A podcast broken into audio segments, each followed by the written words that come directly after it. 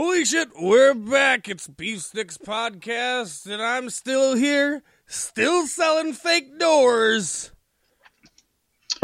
And I'm here and I'm ready to go on a wild ride. Yes. As Cody, the triumphant one, took his own wild ride this week on AEW Dynamite. Dynamite. Pretty stellar cage match, very entertaining cage match. Uh, against Wardlow, making his AEW in ring in match debut, even though he's been there for like four months or something like that. His first non dark match. I like that though. WWE don't really do that shit. You know what I mean? Not anymore. Not like they used to. No, Yeah. that that's fun when they can do that stuff. I Mhm. like it. And I really like this. They're they're using these high caliber matches to build to this match between Cody and MJF. And so on weekly television, just like in the Attitude Era, you're getting these pay per view worthy matches every week leading up to this ultimate conclusion. And I don't even think that match has a stipulation on it yet. Yeah, that's kind of. Let, let's bring that up because we don't really have anywhere to talk about this because there's nothing in the news really about this. So it sounds like it was a great match. I didn't watch it. I did see the high spot with the uh, the the moonsault off the top of the cage. Badass, Mhm. badass. But Did the What clip you is- seen was it just him on top and then doing it? well, it showed him climbing up to the Okay, yeah, because he barely he was barely and- there for like three seconds before he's like, "Well, either I Oh. die or I don't." Let's Yeah, you go. can tell he's not comfortable on top. He was Yeah. like, if, once I get up there, I'm going down. There's nothing in between. But is you know, we got to ask the question: Why? Why do we have this big cage match, and why do we have this huge move on a throwaway match with a brand new nobody wrestler? When he's got this big build up to MJF, his match with MJF isn't going to be able to match this. At least not that moonsault spot. See, that's I, my my thought is is they got to come up with a stipulation for it now. It can't just be a one on one match. But even if they do, is something gonna what's gonna match that moonsault spot? And if they do, it's dangerous and dare I say, uh, unresponsible to try to do that to create Yeah. a move like that and then top like. I, even even if they don't, even if they are building up, what is the point of having this match with with Wardlow? Like um, the psychology isn't there. You know, every day, every week, people are probably sick of me talking See, about how much I love the psychology. I would understand The it more if this was there. the the go home show for the pay per view where MJF wanted not. Wardlow to beat him down and wear him out before. But no, there's a whole nother week yet. Yeah, I that's the only thing I don't I don't understand where the psychology is in it. Other than, and I, I'm not gonna lie, I'm I'm taking a little bit from uh, Bully Ray. I read a thing about Bully Ray who talked about how the moonsault was selfish. And before we go any further, I'm gonna I'm gonna preface that Bully Ray said in pro wrestling being selfish isn't a bad thing. So he's not saying it's wrong that it was selfish. Mm. But here's his explanation, and I kind of agree with it. You should have saved that for MJF, and, and you know that that is what it is. He, he isn't he isn't helping MJF by doing that move against Wardlow there, but he's Cody Rhodes, the son of Dusty Rhodes. They're in the ATL Atlanta, which is Rhodes country. Mm. And Cody might just be thinking to himself, I don't know the next time I'm going to be in a cage match in Atlanta. I'm fucking doing this move for me, for my dad, for the Rhodes, because I want to do it. That's not a bad thing, Yeah. especially for Cody. That's Cody saying, I'm going to take my chance when I get it. Storyline, it is a bad thing, but in pro wrestling, you, the first person you got to look out for is yourself. And uh, right. I, I that's kind of after he said that I'm like that's got to be what Cody was thinking because I don't see the psychology of doing that in this of even having the cage match but let alone a big move like that but that makes sense I think for him, and and I'm just gonna go out and say it the way I feel like it is as the head EVP. For him to be the guy to go out there to take these risks and to set that bar, and being the the you know as I said head EVP, because it's not Yeah. Kenny Omega and the Young Bucks are a team, so so it's got to be Cody at the top of that mountain. beyond Tony Khan, I mean. But Tony Khan ain't gonna go out there and take those bumps. But it sets the bar higher for the entire division. Like this is Cody saying, "Well, this is this is what I would like to see from all of you." And But so again, I, I'm is that- excited for what this breeds going forward. That goes lot back of these guys to, have to the Foley at to Hell in a Cell, though. Like you Yeah. don't want to, you don't want people, you don't want people doing moonsaults off the top of a cage. No, that's a bad thing, especially if you're a, v, uh, a VP of a company. Yeah. Bad thing. Last thing you want is for stars to be injured, and that's what's going to happen. Like Hmm. you shouldn't. You sh- I don't know. I don't think. I say it with WWE, so I'm going to say it with with AEW. You shouldn't always try to one up, so especially with AEW being this young. Why bust out all these? You know, I I, I got the Cody uh, Dustin thing, made sense. Mm-hmm. Then he went on to the uh, the the Moxley match, and it was like, okay, I, I get it. There was something there, but they're pulling off all these big things right now. In one two years, AEW is going to be like already played out. Like we know as wrestling fans, there isn't really much that's even physically capable above what they're already doing. You know, very few things, right? Yeah, but there's always innovation. No, And- there and that's- isn't. We've already ran out of shit long time ago. the moonsault off the top of the cage has been done. Fuck, how many times? Oh, yeah, Kurt Angle yeah. did that back in like '98. So Yeah. no, there isn't. What do they have new to do, Pasty? Be different people doing that. I know that that's kind of my point. It's like why why I, I get that they're um, right now TNA is or not TNA TNT is sucking their dick and that's great. That's awesome that we have Yeah. a company that does that and they want to please them the same way back in the day Raw during their Attitude Era wanted to please USA and just give them everything they could. But again, the same thing happened. After a while, it was like we were not only seeing the same stuff, but then you just can't do as big a stuff and you were played out. I'm worried they're going to play themselves out. I don't know what they're going to do to. They're going to have to go go way down to be able to come back up again. Yeah. It gets scary. Maybe It- they have a plan. it's funny because it is. It's scary both in the distant future, like you say, but it's also scary in the near future with the Cody and MJF match looming. Yeah. What are they going to pull out?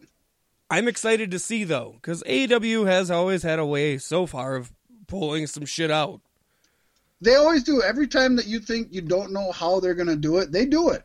See, and this this this match had some other crazy shit in it too. Like, uh, apparently MJF's been trying to get Arn to turn on Cody. Yep. Because Arn's turned on Dusty in the past, and that's just the way Arn's- things are. Arn's turned on everybody. He was Yeah. a horseman. They, they, that's yeah. that's what they did was just turn on people. Ask Sting about the seven times that happened to him, Uh, and he never learned. but like Cody was in the cage and Arn was like talking to him at the door. The escape was nothing in the match. It's pinfall submission. That's it. But uh, Which I did love. I Yeah, read that and I that's thought that's great. awesome. We need more of that. uh that that that's what led this to being one of the top caliber cage matches I've seen in recent times. Um, but yeah, MJF is trying to get Arn to to stab him in the back, turn on him, do it just like you did do, did his daddy, and then he slammed MJF in the face of the door instead. Which leads me to think, you know, the Arn shit is too dead on of a giveaway. But what if at Revolution, Brandi's the one?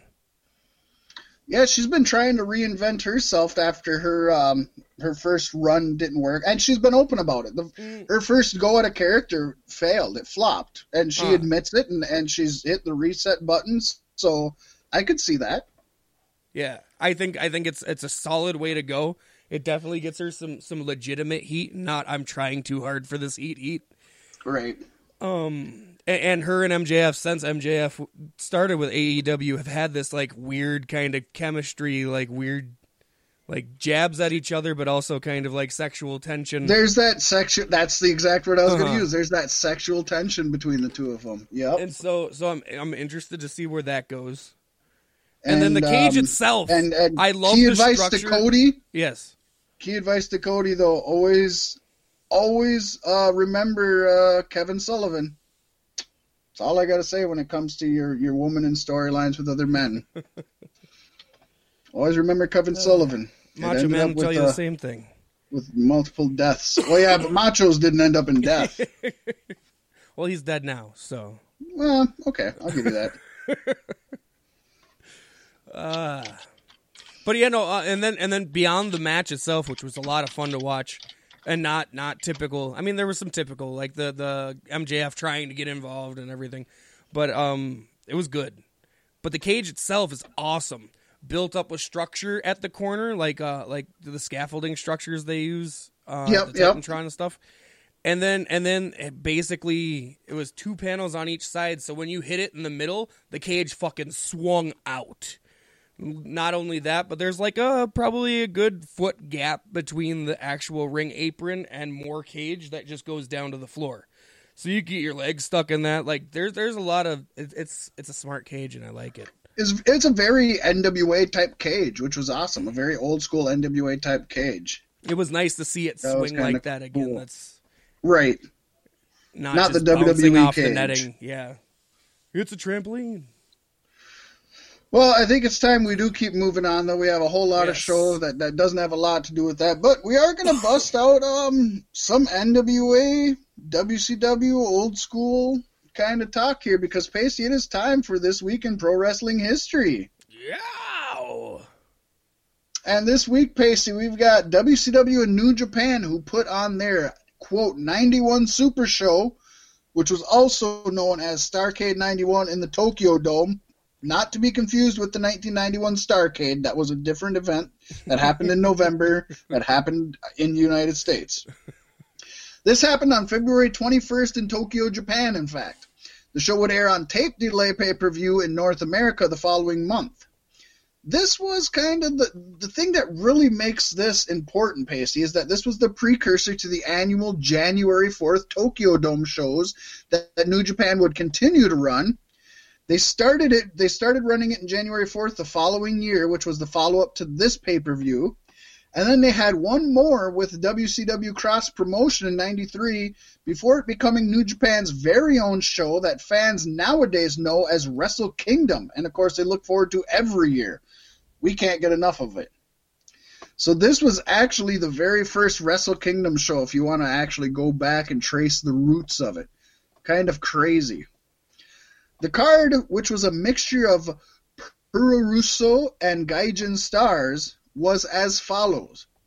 We had Jushin Thunder Liger, who defeated Akira Nogami to retain the IWGP Junior Heavyweight Championship that we learned so much about last week. Arn Anderson, who we just talked about, and Barry Windham defeated Masa Saito and Masahiro Chono. El Gigante, perhaps the worst pro wrestler in the world, defeated Big Cat Curtis Hughes. The Steiner brothers defeated Hiroshi Hase and Kensuke Sasaki to win the IWGP Tag Team Championships. We had Big Van Vader and Bam Bam Bigelow defeat Ron Simmons and Butch Reed, who at that time were collectively known as Doom. And we also had the Great Muta defeating Sting. Main event, though, Pacey, this is where it gets wild. The IWGP Heavyweight Champion Tatsumi Fujinami defeated WCW World Champion Ric Flair to win the NWA Heavyweight Championship. Now, this is where it gets a little complicated, so pay attention here, folks. Although Fujinami won the match, he did not win the WCW World Championship because after WCW referee Bill Alfonso was knocked out, Ric Flair was backdropped over the top rope by Fujinami. At the time, this was actually a disqualification under WCW rules. Believe it or not, folks, it used to be illegal to throw your opponent over the top rope because it was too dangerous. And then Yes, the Royal a- Rumble was invented. And then Cody Rhodes did a moonsault off the top of a cage. but this was fought under NWA rules, not WCW rules. So there wasn't a DQ because in NWA rules they had already gotten rid of that. But wait, weren't the WCW and NWA world title one and the same, you might ask me, Pasty? Well, no. Well, yes. But see, in Japan, they considered the two championships different entities. Something that actually WCW would do a few months later when Ric Flair left for the WWF and took the belt with.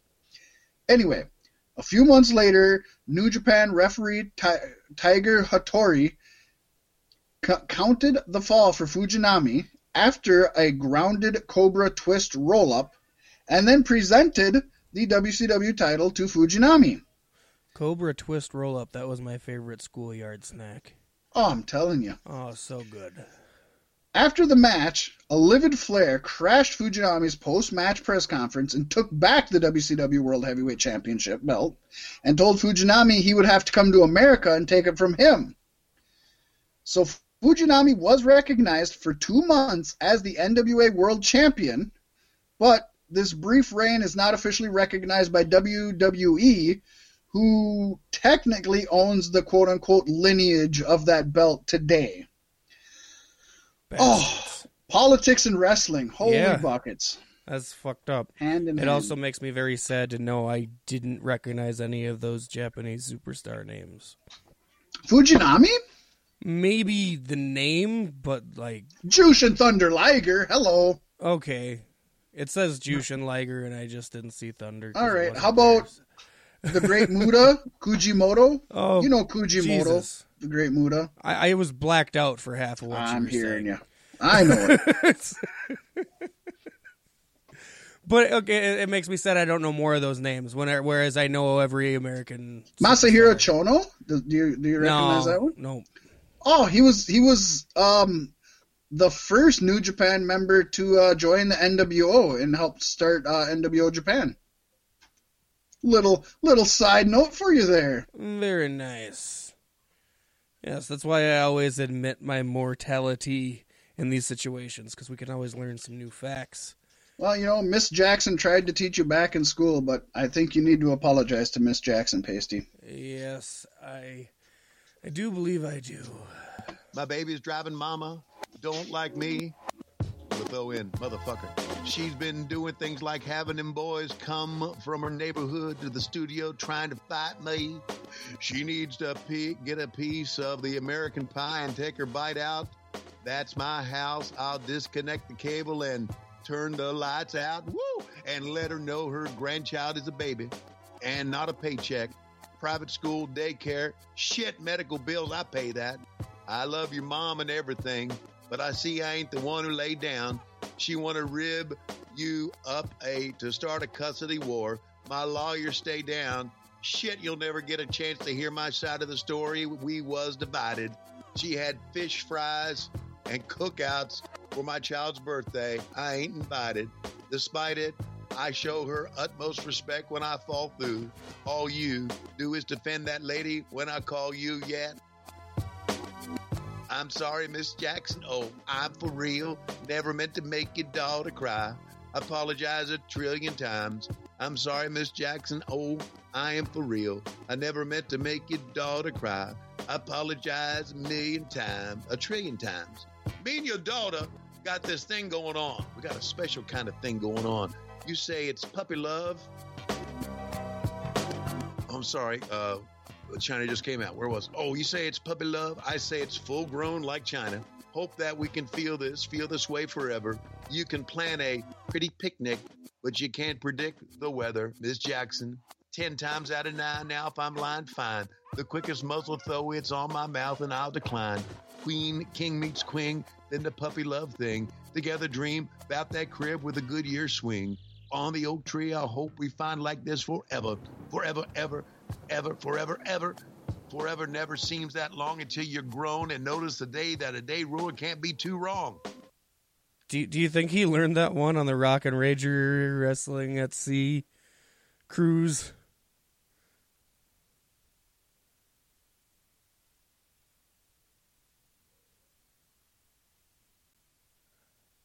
No. What happened here? I'm sorry, Miss Jackson. I am for real. I am for real. You think he did that for karaoke on the cruise? I don't know. Was there even karaoke on the cruise? We don't know. Well, Moxley did the Sweet Caroline and uh fucking who was it? That little short flossy guy. Oh yeah. He did where I wear my sunglasses at night. Jericho's band. So there, there was some karaoke on the cruise. Yeah, we'll say there was. I doubt that was from that. No, I think that's Conrad and Tony having fun. those silly boys. We love Conrad and Tony. Theirs is the best show out of all of them. How It's come, the least- how come Tony Schiavone doesn't seem to have that much charisma on on Dynamite? Uh, because they make him talk about wrestling. he doesn't have to talk about wrestling on on their wrestling podcast. They should make it a story gimmick then, where he's like, "Fuck this announcing job, I quit," but the cameras never stop following him, and it's like a reality series where he spins off out of control and becomes a drunk and pill If they let him- and party. Honestly, if they let him do R-rated stuff, I don't know how many people who listen to our stuff listen to what happened when with Tony Schiavone. He is the dirtiest old man who who he he'll tell you to suck his fucking cock, and he just talks about the dirtiest stuff. Whenever he watches wrestling, he'll be like, "Oh God, look at those titties! I'd love to get my dick in that." And like he's just, it's he's awesome as just the dirty old man, and uh, I just love him like that. he seems that's all I way want too from my like reserved in in the in the AEW realm. Well, because they want him to be they want him to be the uh, the straight guy. They want him to be the play by play, and it's and he does the play by play job. And actually, Yeah. he does it well. You know, Uh-huh. well, they got if uh if they would put him on color, I think he'd be so much different. Who who the fuck is the color commentary on Dynamite's announce team? Taz now, right? I guess It's is he Taz on Dynamite now? he- He, he used was- to be on. uh he did Dynamite this week. Did he? Then he would. Yeah, I would say he probably would be. It's Um, got to be because I wouldn't say the analyst Jr. or Excalibur. Excal- Excalibur would be the analyst. yeah, Um, JR maybe would be. I don't know what they have JR as. I guess I don't know who their. Pe- I guess they don't that's know what who they're. their. The, Jr. is the color people are. commentator, and his getting people's names wrong is the gimmick. There you go. there you go. Right, there's the king of the mountain right there. We'll see you on Monday, folks. Every time That's- he gets a name right is when he's making an accident. Right. oh, Pasty, we should move on. We're kind of Yes. lingering here. we It's should been talk a about something that's not an accident, Fat Mack, and that was NXT Takeover Portland. Pacey, I'm gonna kind of have to let you drive this one. In all honesty, uh, to everyone out there, I had a bit of a another medical incident happen. Uh, Fat Mack ran across the gout. Holy Without shit! a doubt, it's the gout. Took me out, and um, I Did it was make on you some. pout? Uh, I did whine a lot. I'll admit, I whined a lot, but I also was on some pretty good drugs that did not allow me to pay attention. So I turned on NXT Portland once, and I fell asleep within five minutes of the first match. Oh, so I was like, "There's no way I can watch this shit." Not because it was boring. It's just I just I just couldn't. I was my so I haven't seen any of this. So Pasty, um, have at it, buddy. This is you. All right, well, well this will be brief then because Pasty White doesn't take notes and Pasty White doesn't remember things either. Pasty White has pasty white briefs. Ah. So we kicked it off with the NXT North American Championship on the line, seeing Keith Lee retaining over Dominik Dijakovic, yet reinforcing once more that these men are titans of their time. Both these men have outstanding careers in front of them, and both of them are about 10 times faster than they have any right in being. These guys are huge, agile fucking tanks.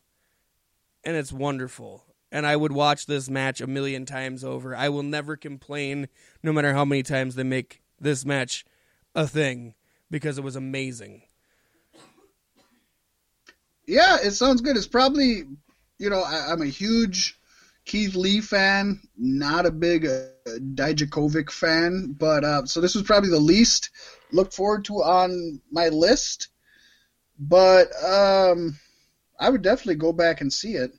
Dijakovic and Lee, it's it's magic across the board every time they're in the ring together. I never gave him much of a, a, a shot in the dark either, just just on knowing the name. Like that that's bullshit. It's not good. but seeing him in the ring, like you look at him and you still don't like him.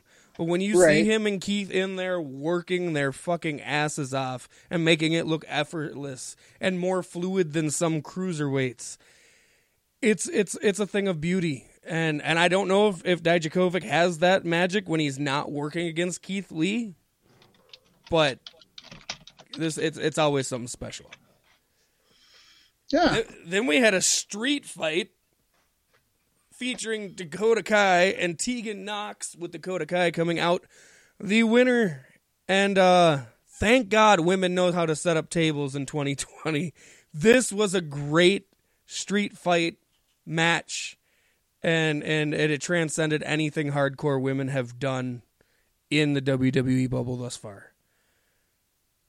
Lots of lots of great fast paced, hard hitting, heel rip roaring action. Without a I- doubt. I really enjoy both of these gals, and I think Dakota Kai has done an awesome job of turning heel, Mhm. better than I would have thought she could have. I was disappointed, and again, I didn't watch it. I don't know. Maybe it helped the, the match, but I was disappointed that this street fight only got 13, less than 13 and a half minutes, 13:24. I would like to think that you'd want to give these two girls a good, you know, 17, 20 minutes, at least 17, I would think, to, I to get get, a lot in there. But I don't know. I feel like this rivalry is going to burn hot like Gargano Ciampa did. So this is kind of just like the first step in that direction, in my guess. Yeah, But this match, even if it was 13 minutes and 24 seconds, it was it was completely well rounded from start to finish and well worth a watch, as as every match on this card is. Right. It's it's a takeover. You can't go Mm. wrong. Definitely not. Then we saw Finn Balor defeating Johnny Gargano. There was a fucking. I think there was a chest stomp from the top to the outside, which was nuts. Oh, nice! Yes. Wow, that's dangerous. Yeah, no, this it it definitely was um NXT or New Japan Finn Balor in full effect. Like he didn't give fucks. It was a very solid match. I think it was the match I paid the least amount of attention to, but then again, Oh, it's the only match without a stipulation or a title on the line. So, but it was good. Yeah, with those two, you almost you almost don't need a stipulation, and I wish I wish more. Um, even going back to um, AEW, I wish more companies would realize that you don't always need a stipulation when you got two amazing wrestlers in there. You know, going back to Cody Wardlow, I mean, you could have put those two in there, and I bet you they could have had just as good of a match without a Yeah. cage. Yeah, Um, but that's beside the point. Gargano Balor. I mean, to me, that sells it for me. That's that definitely sells it to me. yeah. Ah, good, good times. Uh, then we had the NXT Women's Championship match. Rhea Ripley defeating Bianca Belair to retain her gold. In this match, Belair would have done you proud. Oh, you know what? As much as I I put my money on Rhea Ripley, so did you. We Yeah, both bet on yeah. her. It's But I so not- wanted not even Bianca. Bel. I so wanted Bianca Belair to win. I was Yeah. rooting for her. She's gonna have her time. All these badass bitches got to get out of the way first, though, because I don't know. I feel like she's she's good. She's great. It's WWE, and we know how they book things. Yeah. And she won't be a champion until there's kind of a lull in the women's division. And you know, now is probably the best time to bring it up. I noticed that both both the women's matches came in at just like 13 and a half minutes. Yeah, almost And all exactly the- the same time. All the other matches were over 20 minutes. Eh, the tag team match wasn't. Um, and those two you could give any time to, but they've also had a ton of time in the past. Hmm. It's kind of sad to see that NXT is now going down the WWE route to where they, they used to be the place to go for women's matches, and I feel like they got so much women's talent, but I think they're they're putting the women aside for for the men. I think they don't see the money in them right now. I just I feel like it's a pendulum swing. Uh, while Baszler was the women's champion, there was there was definitely a, a more of an abundance of women's matches or lengthy women's matches, and I think just now in the lead up to Mania, like Ripley Belair isn't a real story, and, and Dakota Kai and Tegan Nox are just getting started. The the real shit doesn't really kick off until well what comes at Mania, and we'll talk about that here in Well, a moment. And we don't know because this is a new era for Takeover where they're not going by WWE pay per views. So we really don't even know how many they're going to have this year. I think there is one at Let WrestleMania where they're weekend though too. Um, I thought there wasn't, but I don't know. We can look into that. I'm pretty But sure I, they I, I will say, it. even though I didn't watch this, and I, I might be wrong because maybe they shouldn't have had longer matches, but just looking at it on paper, I'd have given up either the uh, tag title or the North American title and gave uh, one of the women's match or both of them longer time and have had Yeah. five five matches on there, five lengthy, solid matches. But it so- it sounds like it was great from top to bottom. This is me nitpicking on paper, but uh, I just seen it on paper, didn't watch it, so I'm gonna nitpick on paper. Bianca Belair came out with a, a new shirt. Black history in the making. I love it. Oh, that's awesome. It's a good statement. That is very Um, awesome. What else was awesome? Uh, Belair whipped Rhea Ripley real good across the gut with her hair. That was fun to watch. Uh, and then post match, Rhea Ripley is celebrating with her championship, and she is blindsided by none other than Charlotte fucking Flair, who said, "Yeah, at WrestleMania, I accept." Wow. So, That's cool. yeah, We all expected that, but yeah. I mean, it works. Plus, it still leaves you know because we you don't want to know, know who Bayley's facing at WrestleMania until real close to WrestleMania, right? Right. That's the way I look at that. Uh, you are right. I just looked it up. Takeover uh, Tampa Bay is the next Yeah. one, and that is the the day before WrestleMania. So that's cool. They're at least keeping that one there. It's cool that they're doing that and then still having NXT matches on WrestleMania. It feels good. Uh, do they? Do yeah. we know that? Yeah, I know. I know that Ripley and and Flair is a WrestleMania match. Okay. Yes. Well, So- yeah, but that's not a NXT match. That's Charlotte Flair. I guess, Eh. but it's for an NXT championship. Yeah, it's a gray area. Yeah, yeah, it's it's that uncharted. It's the it's the Black Seas and, It's and the pirate ships. You know, we yeah, don't know. It's the crossover. Might I say, looking at it right now, the uh, Takeover Tampa Bay logo looks way more badass Yeah. than the WrestleMania Tampa Bay. I think it's funny because the, the WrestleMania shit. one is like we're all on pirate ships sailing in the seas, but the one for Takeover that comes the night before is like the, the wreckage of ships Well, the- in battle. Yeah, like the WrestleMania is gonna- basically the the Tampa you Bay Buccaneers logo, just with the Yeah. WWE flag instead. yeah, and all of the promo videos is like all the superstars riding on pirate ships, and Okay. it's still the same like ten year old fucking stock camera footage of them turning Oh. towards the camera or whatever. But it's it's it's funny that the- Takeover the, looks- takeovers the wreckage, but then the ships are at WrestleMania, so it's like times it backwards or something. Right. For anybody who hasn't seen the Takeover Tampa logo, I just seen it now. I say look it up. It's badass. I'd, is. I'd get that as a tattoo. Don't, take in mind taking all the NXT Takeover Tampa Bay, all the other bullshit out of it. It's it's pretty badass. I'll get takeover tattooed across my knuckles. You can do that. I'll allow it. Then we have the NXT Tag Team Championships on the line as line. Matt Riddle and Pete Dunne, the Broserweights, defeated Undisputed Era's Bobby Fish and Kyle O'Reilly. And Matt Riddle posed the ever important question How much fish could Bobby Fish fry if Bobby Fish could fry fish? And you can buy that t shirt now at shopwwe.com, folks. Who was it that uh who was it that came up with that? I, I- Um the way it seems is Matt Riddle, but I wouldn't. know. uh yeah, yeah, I think it was, I think it was Matt Riddle at one of the NXT tapings. Yeah. yeah, That is uh, it's so stupid, but I, I like it. right. I just I have to envision him. He was like super fucking high when he thought of it. And he's You like, know, "This not only was he funny." super high, but I think he was eating fried fish. yeah, I can that was imagine fried he was by at, Bobby Fish. He was at a old long. He was at a Long John Silver's. No. Kyle O'Reilly fried it, and Bobby Fish had to watch because he didn't know what he was doing yet. That that could be. That's it. And O'Reilly wasn't fast enough for Matt Riddle. But goddamn, the Broserweights, man. They uh they took some gold home.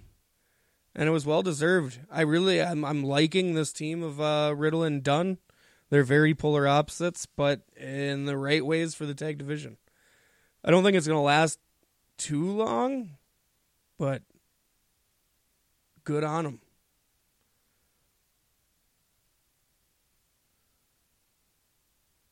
And then we have the NXT Championship, Fat Mack.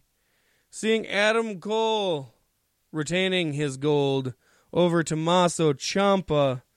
Baby! He needed help from every member of the Undisputed Era. Did he Plus need it, one. or did they just do it because they love each other and they're They friends? did it because they're afraid they're going to get kicked out of the group because they all don't have their gold anymore. Fuck, we got to keep some is- gold, or this is the downfall of the undisputed era and you know what we need this it's actually a good thing and they've been so dominant that i'm okay that we're seeing the downfall of it because that's how a story is told right Yeah. yep. I, I do like it. I'm not upset, uh, and I like that that Adam Cole is the last one hanging on. The easy route is to have a, a secondary title be the one hanging on, and then of course you have Adam Cole get jealous and and go crazy. That's not what it is right now. So I, I'm interested to see where this where this moves them and takes them. Mm-hmm. Yeah, it's it's definitely going to be interesting. I almost wonder if uh, if if they're not going to play it out the long way, where Roddy Strong is the one who ends up taking the gold from Cole. Yeah, that's that's kind of the predictable way. So I'm kind of hoping they don't. I'm kind of hoping It's been they. so long though that it doesn't really feel predictable anymore. Like I feel like I'm taking a gamble by saying it, whereas I probably wouldn't have a year and a half ago. You know. I guess I wouldn't say that it's not predictable, but I would say that it, it, it we all expected it would have happened way sooner than this. WWE loves to break away teams, even in NXT. They love to break up teams. Um, look at Gargano, Ciampa, and, and, and every team that's gone forward. They love to break up teams. So And there's a huge danger for for the undisputed era if they were called up to the main roster as a team. I think. I think there's a huge danger for the Undisputed Era if they're called up to the main roster. You can just put a period at the end of that. Yeah. I don't care how it's done. None of them. Adam Cole will never be uh, a, a WrestleMania main eventer on the main car or, or on the main show. Not not because I don't love him. Love him to death. Hmm. Uh, politics as much as anything. I don't Yeah. think it would ever happen. Fish and O'Reilly, I can't see doing anything. No, they would totally be Gallows and Anderson. Yeah, um, Roddy. You know, maybe maybe Roddy Strong would be the one you didn't expect, and he'd actually come up and be something. But That's another thing too. Fish, Fish, like had a lot of gray hair and was looking old in this match. Like, like he obviously di- has been dyeing his hair for oh, a few years. Vince hates that. He let it grow out though, and it was gray. And I, I thought that that was semi symbolic to them losing the championship. Like he's getting tired. Could be. And, and I don't know because I've never noticed an age gap between Fish and O'Reilly before. I mean, obviously O'Reilly's a little bit more clean cut and everything, but it, they never seem to be difference in age. But it was very obvious in this match, and I think if if that was like some kind of storytelling, it was it's beautiful. Yeah, And if not, it's still beautiful because it just works out that way. but uh, yeah. yeah, no- actually, actually, Paystee, there is a eleven year eleven year gap between the two. yeah, yeah. And Yeah, after Kyle- after this Kyle takeover, I O'Reilly would have is- guessed that. Yeah. Kyle O'Reilly is thirty two. Bobby Fish is forty three. So Mm-hmm. See, not only was he great, but the announcers made uh, made sure to talk about how how uh, Fish was the veteran in the tag team, and so yeah, that's weird. and Adam Cole's a young thirty baby. Yeah, Wow, he's younger than both he, of them. He seems like he's older than thirty. He just and Rod, I know Roddy's older than them, but let's let's just check it out. might as well. We might we're, we're going down this rabbit hole. We're not turning around now, Paystee. I can't believe I'm older than Adam Cole. Um, yeah, yeah. Uh, Roddy Strong is thirty six. Yeah, So Adam Cole is the youngest of all of them, and he is the flagship. Wow, mm-hmm. I like that. You don't see that happen a lot. Yeah. Cool, cool. I don't know that that means anything, but it's interesting of note. I never noticed that. Paystee, um, Oh, So we're not grade- done with this yet. We're not Oh. done with this yet. take it away, my friend. We're not never done even talked yet. about the match. I mean, yeah, Cole Cole won with with the the help of his friends plus one because Tommaso Ciampa was able to fend off everything the Undisputed Era threw at him, sometimes three men at a time, even while the ref was unconscious. Oh, just like Paystee Got Adam White, he Cole can for a ten men at a count time. on the mat. Oh yeah, any day of the week, baby.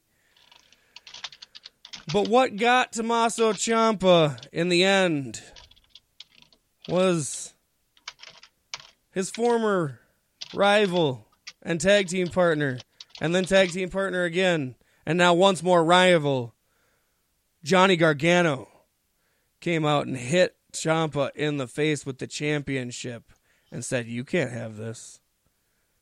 Are you shitting me, or did that? No, happen? that really fucking. So Gargano turned happened. heel on Ciampa. Yeah, and I don't know if he's Oh! part of the undisputed era. That's kind of I'm cool with it either way, but that was yeah, it was super badass. That Ciampa he would have won it even with all four members of the undisputed era involved. But Gargano was the one who came and took that away from him. That's Beautiful. pretty awesome. I will say I don't want him to be a part of the undisputed era. Yeah, Only because so far Undisputed Era has been mostly like big Ring of Honor guys, and even though Gargano, I mean, he stopped into Ring of Honor here and there. He was a Chikara guy. He was a PWG guy. He was a Dragon Gate USA guy. He was an Evolve guy. He was never really what I would call a Ring of Honor guy. He was just one of the other guys that would come and make appearances every now and then and put on awesome shows. yeah, But, you know, they're evolving, they're moving on. That can happen. You start expanding out to other things. You look at the uh, Bullet Club when they started putting in non Gaijins. So, And either way, though, our dreams are made, Fat Mack, because take over Portland or take over whatever Florida pirate ships and, Tampa. and WrestleMania, probably just Takeover, will contain both Tommaso Ciampa versus Gargano, the final chapter, and Finn Balor versus Adam Cole for the NXT Championship. oh my gosh, that's yes. that's one I'm not gonna miss for nothing. I don't care. Oh, it's gonna be so good. I'm excited for that. Talk Uh-huh. talk about just talk about just laying WrestleMania to fuck. Aren't you glad you Like, didn't watch nothing- this one? Nothing on WrestleMania will ever fucking uh, compare to either of those two matches. No, not even close. Not even fucking close. I mean, you could have Jesus and Mohammed team up against uh, the Monopoly Man and Chester Cheeto, and it wouldn't be this good. no, Drew Drew McIntyre and Brock Lesnar would be on the fucking pre-show for this. Like, Yeah, wow. So awesome. I definitely, this weekend, I'm going to try to find time to uh, watch this pay per view because I feel bad I didn't. But uh, I'm gonna. That doesn't affect our, our, our final grades here, Pacey. I'm gonna let you take take complete reign over best match and final grade because I pushed out on this week and I, Okay. I don't like to do that. So, what was the match of the night? match of the night. I'm gonna go with Adam Looks Cole. like it could be many. Yeah, it could be any of them. I could say Keith Lee, Dijakovic, easy. Like three minutes into that match, I'm like, "Yep, this is a takeover. Let's fucking go." I will say I do like when we do these when the best match is the main event because technically the main It should event be. should be the best Yeah. match. And if there's ever a match that isn't going to be, it should probably be the opener that just brings you up. But yeah. So what would you give this the, the a grade for this one? We've had we've had some this is the best year for for major shows. We've yeah. had just some amazing ones. We've had maybe two flops, I think, Yeah. at best. What are you giving this one? God, um, you know, in just a month we got WrestleMania season coming up. I got to give it a little bit of wiggle room. I'm gonna have to give this one an A. An A. Yeah. So for for the record, folks, Paystee and I, Beef Sticks Podcast, our official grades for this year. I'm not going to say what they were. I'm just going to say the grades: A plus, A minus, C plus, A, A, and now A. So only one match that was that was even below a, a, a, an A type grade. it's so hard because um, every oh, show is in their own category. you know, That's good though. We like that. I think we like that. I like feel that. like I'm I Dave like it. Meltzering over here, like 17 stars. No, we've Yeah, only handed out but- one S ring. But keep in mind, this is the beginning of the year where they drop so much good shit. Shortly after WrestleMania season and everybody else's big thing, I mean, we're gonna get we're gonna get into some slums. Come on, Pacey, you know we are. Yeah, yeah. We're gonna hit some slums. Oh It- yeah, it come on! Right after WrestleMania, they're gonna have a fucking a shake up. You know, it's gonna happen. They're gonna ruin everything. Well, And the very next show we got, Pacey, the WWE Super Showdown. Eh. Yeah. Well, I feel like the the Super Showdown at the very least is a good build up for WrestleMania, And if Yeah, it makes but- it so, if it makes it so that the only other pay per view between WrestleMania or now in WrestleMania is is um Survivors or, or Elimination Chamber, Elimination I'm okay with that. We don't need Yeah. a fucking Fastlane at the end. No, we don't. But I'm just saying, Super. Showdown's probably not going to be in the A category. No. Uh, we got AEW Revolution coming up, which anything could happen. AEW hasn't let us down yet. I'm at least on excited to see. Goldberg get eaten by the Fiend, though. That's gonna be fun. Elimination Chamber probably not in the A category. Rarely. With Hulk Hogan as special guest referee. Uh, Ring of Honor 18th anniversary show is coming up. That's up in the, the cards. We don't know. Impact Lockdown up in the cards. We don't know. There's so much we don't know, even just from now until WrestleMania. New Japan Sakura Genesis. It's New Japan. It's probably going to be really good, but it's definitely they've already set the bar so high. What's going to happen? We don't know. Mhm. Yeah, it'll be interesting. No, got a lot to, to to take over. Portland's credit, it not very many American wrestling pay per views or TV shows get me this giddy. So it's Right. definitely deserving of the A grade.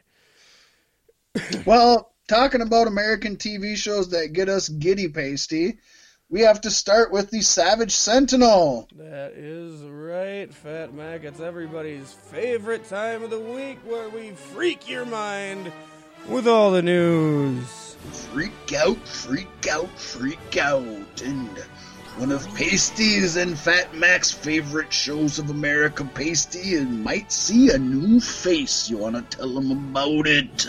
Yes, I do, Fat Mack.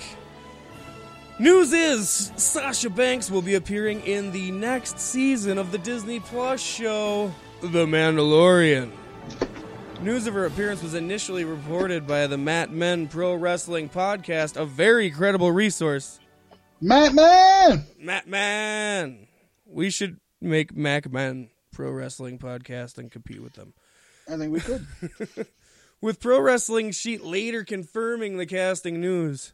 At the time of this recording, there's no further information as to who she might be playing or what kind of role she has, but apparently the boss has already filmed scenes for the Star Wars series. Holy shit. I don't know if this is good because she's not a very good talker in the ring, and so if you give her a script, I don't know.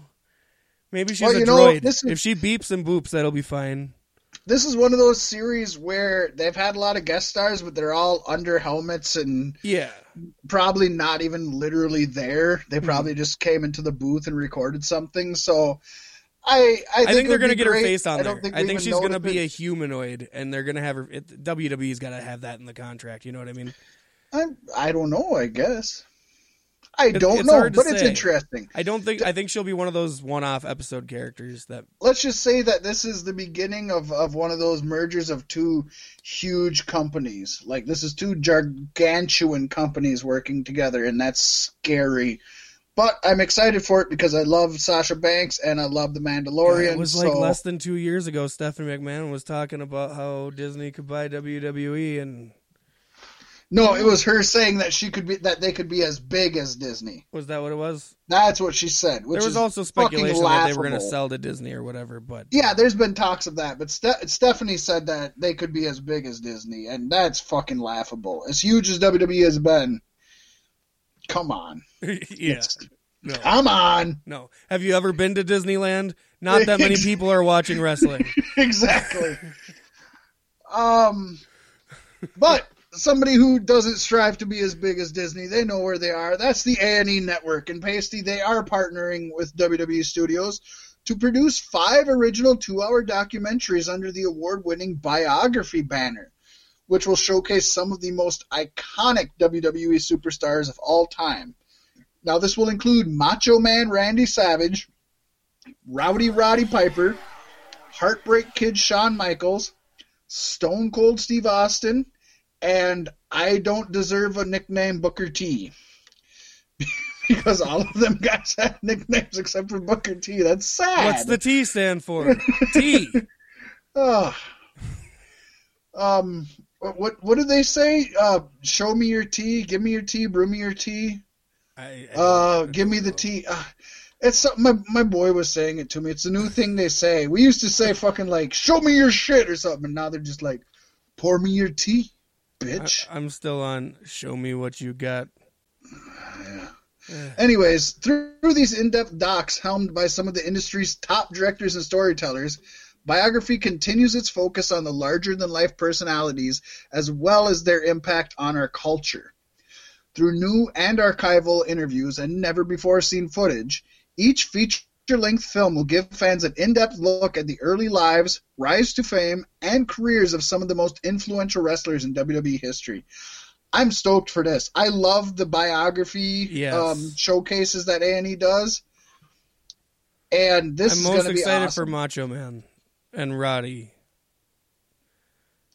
I, I'm most excited for Booker T. He's probably the, the least big out of them, but he's got such a story. If anybody's ever uh, listened to his story, watched You'll his probably story, learn I the mean, he- most from his. yeah, he got you know the the fact that he uh, he lost his family at a super young age. He ended up doing prison time. He you know his brother Stevie Ray got him into wrestling, and it's like the you know they started out as the Ebony Express down in uh, GWF and Global Wrestling Federation. Just so many. uh, There's a, he's got a hell of a story. Probably more of a story than uh, any of the the ones on here. Hmm. I'd say maybe out of the huge superstars in pro wrestling, Scott Hall might be the only one who has more of a story, but he killed a guy. Let's just say it. Scott Hall killed a guy.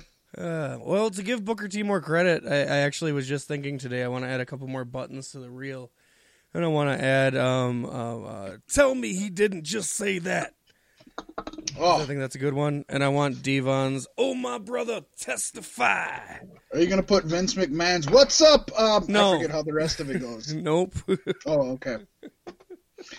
So I checked. uh, no. How about Booker T's Hulk Hogan? We coming for you. I, I forget what the rest of it is. What was the rest of it? I think Hulk Hogan said it before. I think he, I think he was just finishing Booker T's sentence. He was just shooting the pro. He wasn't mad at the guy. He was just talking about the promo and he, how much he respected Booker T's promo. That's what the deal was. He gets a bad rap, that poor Hulk Uh. Hogan. Yeah. Him and his Fu Manchu. They get a bad rap. He was really And telling then- them how, how proud he would be if his daughter wound up with a man like Booker T. Exactly, because they're coming for you. Um, Damn. You know, you know, I, I think we need to move on from the cable stations because cable is full of dirty, nasty, bad words. Yeah. Let's talk about some uh, streaming sites, Paystee, because those are oh my gosh, those are oh my gosh, Paystee. They're so. Oh my gosh. I love it. Are you ready to smash universes together for the second time in the show? Yes. Let's fucking do it. And on my large Hadron Collider, that's what I call my penis, folks. The Wrestling Observer newsletter reports that WWE is in talks with ESPN in regards to WWE content airing on the ESPN Plus service. The deal is that WWE is trying to broker would be similar to the deal UFC has with ESPN, where WWE would sell their rights to air pay per views, which would pay more money for the content than WWE could make on its own by selling the content directly to viewers with the WWE network. The ESPN Plus model with UFC is reportedly what opened WWE's eyes to the idea. The ESPN deal could potentially bring more mainstream exposure to WWE's big events because ESPN has proved that w- when they don't own rights to a product, they use their various shows to heavily market that product. There's no word yet on how far talks with ESPN are, but the Observer noted that it looks like the deal has not been agreed on as of this week. Investors clearly like the idea of WWE getting involved with ESPN. After news broke talks between the two juggernauts, WWE's stock price rose over $2.49. Boy, I'm glad I bought mine two weeks ago, and sits now at $50.23 today. Woo! I wish I had bought bought mine. And ESPN, in a sense, is kind of owned by Disney too, isn't it? Because it's all with that package for Hulu and Disney Plus and ESPN Plus for fourteen dollars a month. Um, I I have to. I will look up and see what the parent companies are Yeah, I- I that's don't just that's something that struck me because like it's it's all bundled together with that Hulu Disney Plus deal, and so maybe either that or ESPN has stock in who or has good percentage of take in Hulu. But one way or another, they're connected. ESPN is an American cable sports channel owned by ESPN Inc., owned jointly by the Walt Disney Company and Hearst Communications. the Walt Disney owns 50% of ESPN. And uh, so, yeah, that's one so Disney's gonna own like twenty five percent of. WWE. Well, just their their pay per view. Well, technically, they're going to be paying WWE to Actually, it to would be more of a third though too, stuff. because you got your your USA, you got your Fox, and then you got. Well, no, because this- But then this is again, its own Fox deal. Disney owns Fox. No, this this is its own deal, and ESPN or Disney does not own. Um, Disney does not own. The they own the network. Mandalorian, and because Becky Lynch is going to be on the Mandalorian, that's automatically fifteen percent stock in WWE. Okay, okay. that's that's where my math comes from. Steiner Um, any- Steiner taught me that. we love Steiner math. Yes. We love Steiner math. Basically, this is awesome for WWE though, because this could be huge. If this does happen, like you said, this does open them up to an entirely new, and not only an entirely new world. In some people's minds, this will legitimize them more. Yeah, obviously you and I realize that's stupid because um because it is stupid. They're they're either Get ready. legitimate in what they do or they don't. But coming twenty twenty five, the WWE universe at Disneyland Tokyo. I mean, don't rem- don't forget that uh WCW Nitro used to be taped at Disney MGM Studios Yeah. for for uh months, if not over a year. Well, they had to do something with that fucking waste of a theme park. You're damn right. So th- this is awesome. This is very good for both ESPN and WWE. And dare I say, it could help uh, UFC by getting more eyes on ESPN Plus and having more people who are into wrestling Mm-hmm. have a chance to watch UFC at no extra cost. You know what I mean? That's a If big deal. Yeah, if they're going to buy ESPN Plus to watch WWE It's and they see more and more UFC is on there, exactly. So that's it's it's unique. It's a very unique position for all three of these companies to be in. Something that uh something that's been around forever. Uh, wrestling and ESPN have have been together not only from the AWA days, uh, GWF I talked about earlier used to air on ESPN. Mhm. WWE for a short time did ESPN. It, they've they've got a history in pro wrestling, and um, NWA used to air on ESPN. It's it, it's good. It's good for all parties involved. Obviously, as you said, nothing's finalized, and maybe nothing will happen from it. But I don't see a negative at all. I think the money is is what it's going to come down to. How much is ESPN willing to pay? How much is WWE demanding? That that is where it's going to come down to. I think more than anything. Yeah. Yeah, it's gonna be interesting. I, I'm I'm really intrigued to see where this goes, and, and things are veering in a strangely Disney direction, which I just it sounds like the future, doesn't it? WWE and Disney form together in some evil robot. I mean, robots exist. They do. You know, It's like Trapper so Keeper from. so you have that. So Paystee, we have talked about uh, Disney Plus. We have talked about A and E. We have talked about ESPN Plus. Let's let's cross the lines. We got a lot of uh, we've got a lot of distribution to talk about today. Uh, an amazing amount of distribution to talk about. But we're crossing the pond, as they say, into Sky Deutschland. Which, for those of you who are American and don't give a shit about the rest of the world, that's Germany. Yeah, it was, that's a it's a really funny way to spell Germany. Um, only if you're American. If you're from any other country, it's about the right way to. I think every other country would say it's weird to call it Germany when I it's think it's- Deutschland. It's it's great that America is like the only ones that call it Germany. I like to think that America comes up with really the presidents come up with Donald Trump comes up with really funny names for all the countries in the world. That's that's what I want to see. I want to see Trump's list of country names, all written on a map with a fucking sharpie. right.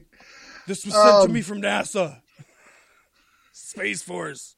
We're here. We're here to talk about the going-ons in Bananarama. we know that they're having issues over with Crumb Chicker, and uh, no. Anyway, Sky Up on the Tallahassee Trail. You know, he's he's been doing that. Oh yeah. Sky Deutschland announced this week that they are actually parting ways with WWE. Oh, as we said before, when one door opens, another closes. When one closes, another opens. And uh, th- this was actually WWE's decision.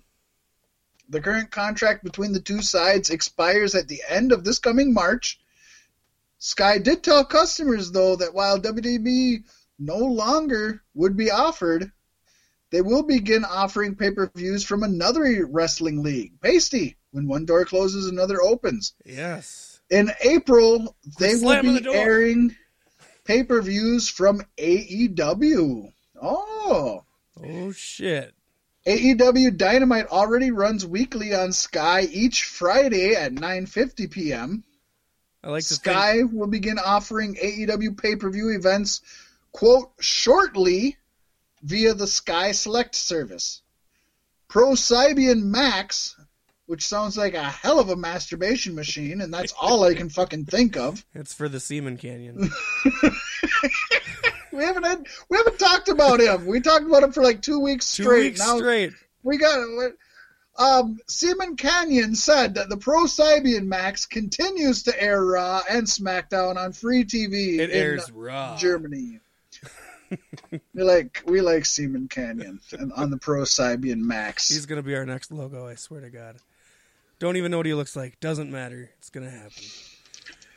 oh, I'm just I can loving imagine what this. Seaman Canyon looks like. oh, I, this is I'm- this is you great. know what? I feel like I'm looking at a Seaman Canyon right now.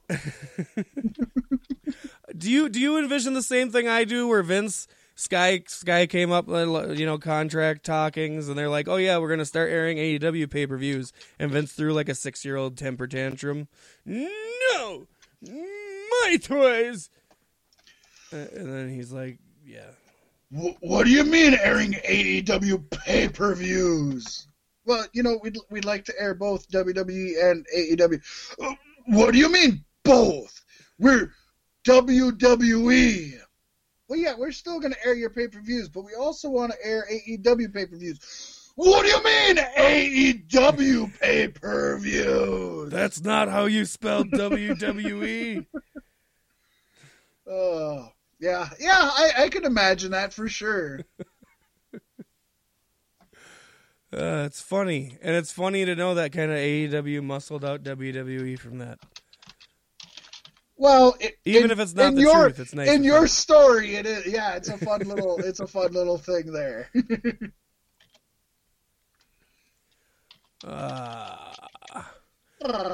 Ooh. Impact Wrestling has announced that they'll be broadcasting content from Alpha One Wrestling on their digital subscription service, Impact Plus. Alpha One was founded in 2010 and is run by current Impact Tag Team Champion Ethan Page. Alpha One is an independent promotion based in Canada whose champions are as diverse as Luke Harper, MJF, Orange Cassidy, and Michael Elgin. All of which whom will be in AEW very soon. as well as others. Ethan Page noted that Impact stars will be appearing at future Alpha One events starting in March, and the promotion will be used as a sort of develop- developmental for up and coming Impact wrestlers. And let me tell you, I can't wait to see Impact's NXT. This is actually really cool. I'm kind of excited for this. It's yeah, Impact is a stellar show, Yeah, and to see their underground version of that, you know, it's going to be more like the old uh, OVW, um, FCW deal, less of an NXT, obviously.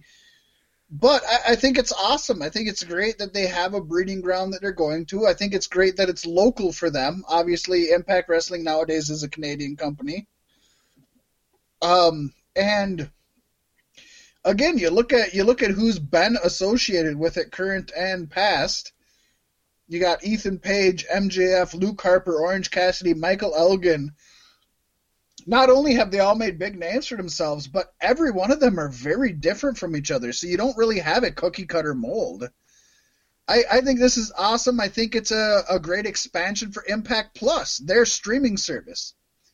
You know, they're offering something that WWE Network isn't offering, that ESPN Plus isn't offering, that Disney Plus isn't offering. Mm, I'll admit, I don't think it's anything that anyone, including myself, is going to get Impact Plus just to watch. But it's all the more reason to get it.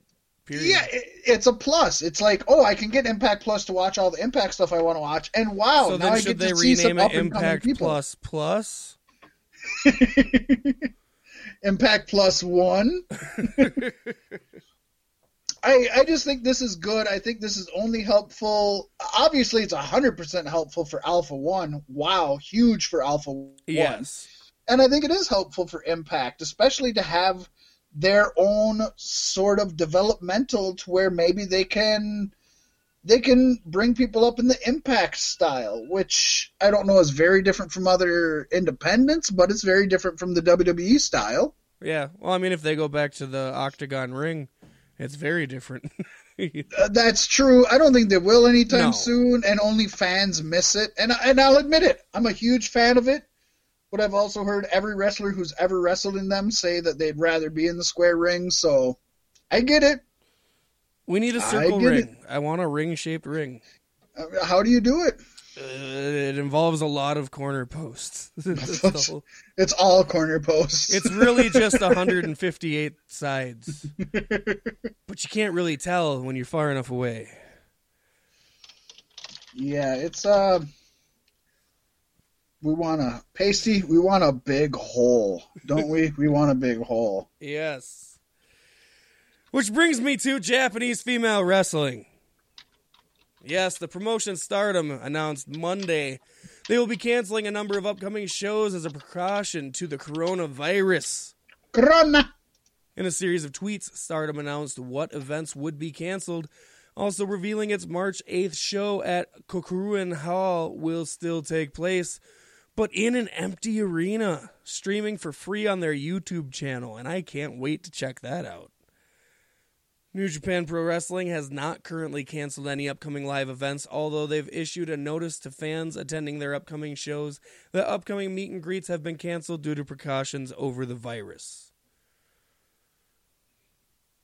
So that's that's a lot of fun. Well, it's cool that their major event they're still gonna run. They're just gonna air it for free, and they're not gonna let anyone in because they're not gonna they're not gonna sub, subs blah. They're not gonna suscept their wrestlers. There, I got it to uh to any potential hazards. You know, that's cool. It's smart. There's a lot of it going around. Allegedly, it seems like it. It se- it seems like it, and yeah, uh, and uh, it's cool to know that New Japan really hasn't stopped any. And yet, from what we've heard, it's mostly uh, in the China region, Mhm. but we have heard uh, we have heard some Taiwan, Korea, Japan, other. Seems like Asian areas have been catching it. There's been a few they say in the United States. Um, I don't know. I mean, let's be honest. They're all just the flu. hmm I think we might have talked about this last week or the week before, but We have just, talked about it. it's all just the flu. They've they've all been called different names, and we've had them for for years and years. It's just the flu. Get out of here. But I, I get it. It's cool that they respect and care enough about their wrestlers to put their finances behind them. Mhm. You know what I mean? Mhm. That's awesome. Yeah, New Japan cares about the wrestlers. That you you fans can congregate and cough all over each other all you want. You can't talk to the wrestlers. That's that's true, and we're okay with that.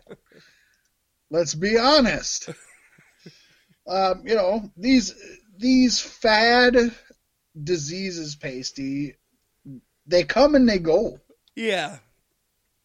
just like so much pro wrestling. There's so much coming and going in all of pro wrestling.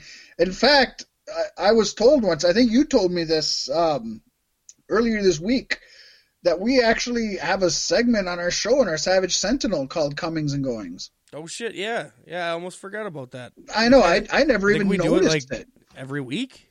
I, I don't know. I never noticed it. You said something to me about it. I was like, I don't know what the fuck you're talking It's about. amazing that this segment is able to come up every week. You know, oftentimes before you come and, and definitely before you go, you come up.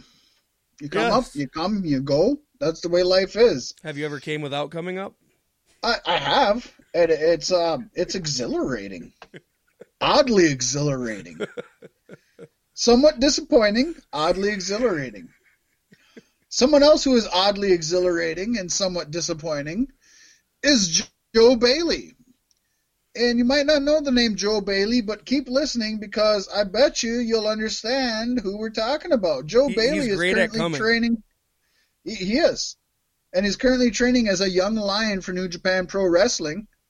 Joe, whose real name is Bailey Matthews, is the son of the pro wrestling legend William Regal, who currently works as the on-screen N- NXT general manager and behind is the for William WWE. Regal to keep his kid away from? WWE. Very smart. uh, of course, William Regal also works behind the scenes as the director of talent development and head of global recruiting. William Regal Regal's has- kind of like the the pi- pi- poster boy for why you don't go to. WWE. He has, um, um, I would argue that Regal went through so much in his life before coming to WWE with drugs, especially and alcohol. He had hit rock bottom several times, been fired several times, and it wasn't until um, some of his WWE rehab and working in WWE and having support from WWE that he actually got his shit together. So I think Yeah. William Regal would be one of the few people who would I tell mean, you WWE was the best thing ever. wrestler. As a wrestler, I don't think William Regal was ever really put over. no, but I also think he was pretty high and drunk. That's what happens when you hang out with JBL. this was long before JBL, buddy. Uh, anyways, Regal has two other sons, Daniel and Dane, with his wife Christina. Of course, all the kids with the same woman. Good for them. That's a happy story in pro wrestling. You don't hear a lot with families. New Japan Pro Wrestling's Young Lions, for those of you who don't know, they're developmental talents and rookie wrestlers that have come through their strict system. And we talk strict, it's like NXT has nothing on this shit. The training in the in the New Japan Pro Wrestling dojo is stuff of legends. All of them have to live in the dorms, and they all have hopes of landing on the New Japan Pro Wrestling roster. The young, quote, Regal began his wrestling career in 2018, wrestling a few matches with Evolve and Progress Wrestling, and it looks like now he's on his way into New Japan Pro Wrestling. So, to be to be open and honest with folks, very few young lions make it onto the New Japan Pro Wrestling roster, just like very few NXT, you know, Mhm. or, or, or Performance Center, especially people make it into even NXT or WWE. So this isn't saying that he's even going to be in New Japan at all, but it is saying that uh, if you ask me, and I'm assuming Paystee, he's being trained the right way to make Yeah. an impact in this in this industry. Oh yeah. Uh, my question is, how many young lions have been second generation wrestlers with well renowned names? I think the odds are in good favor that we'll see him in New Japan. Well, let's put it this way, Paystee. Um, Cody Hall was a young lion. He even made it onto the main roster as part of the Bullet Club. Where's Cody uh, Hall now? Nobody fucking knows. Fathering in his dad, following in his daddy's footsteps. Sadly, sometimes it seems like that. Very sadly, sometimes it does seem like that. That's not even a joke. not even a joke. Hmm. Well, hoping for the best uh, for Joe Bailey. Let's get a Regal in that name. It'll do you some good. Impact announced that they have officially signed Chris Bey, and let me tell you, he is Bay. bye bye. Recently, Bey worked the February 8th and 9th Impact tapings. The 24 year old from Las Vegas billed as the ultimate finesser. worked a few Impact dates in 2018 and 2019 as well. He also appeared on the October 11th, 2019 205 Live in a loss to Minnesota's own Ariya Daivari. Our boy. Our boy. Aside from the Impact and WWE, Bey has also worked for Ring of Honor, Bar Wrestling, GCW, PCW, DCW, XCW, BCW, and TCW. Ultra, and a few others that end in CW, surprisingly enough. Wow. Yes. Wouldn't have guessed.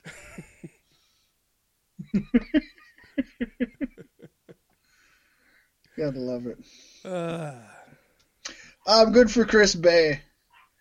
This is this is good for him. I, I honestly can say I don't know anything about this young upstart, but he seems to have a little bit behind him, and it's, it, Impact has him signed down.